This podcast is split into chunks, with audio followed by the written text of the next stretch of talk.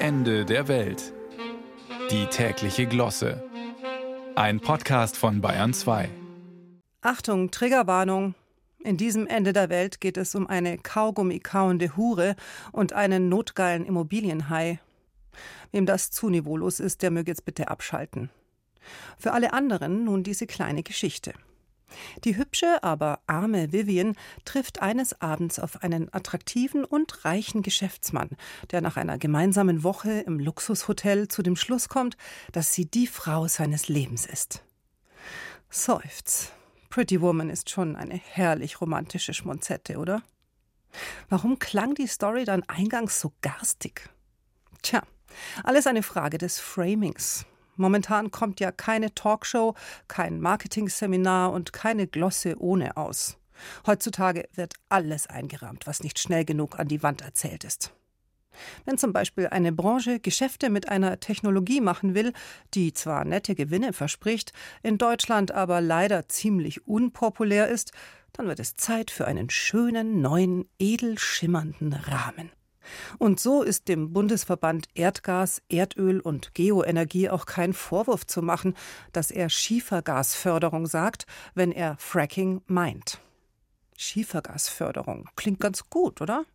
Richtig wertig, fast schon nach Manufaktur. Bei Schiefer denken wir an heimelige Häuschen, gedeckt mit dunklen Dachschindeln. Bei Förderung fühlen wir etwas Konstruktives, etwas oder jemanden fördern ist schließlich immer gut und das Gas in der Mitte überhören wir geflissentlich. Aber Fracking! Wie grauslig steckt denn dieses Konsonantenungetüm in der Kehle?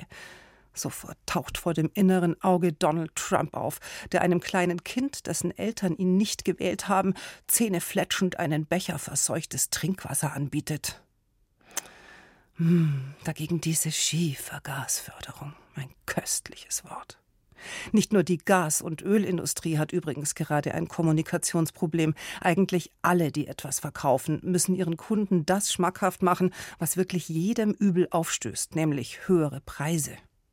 Wie gut, dass es selbsternannte Copywriting-Experten gibt, die Pressemitteilungen mit wahnsinnig klugen Erkenntnissen wie dieser hier verschicken. Eine Preiserhöhung kann attraktiv verpackt werden, wenn das Framing stimmt. Hä?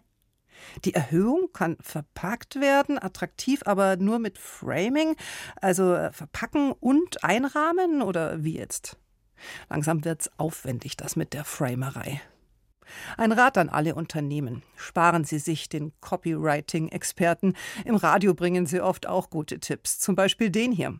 Nennen Sie die Verteuerung Ihres Produkts einfach künftig nicht mehr Preiserhöhung, sondern Prämienerhöhung.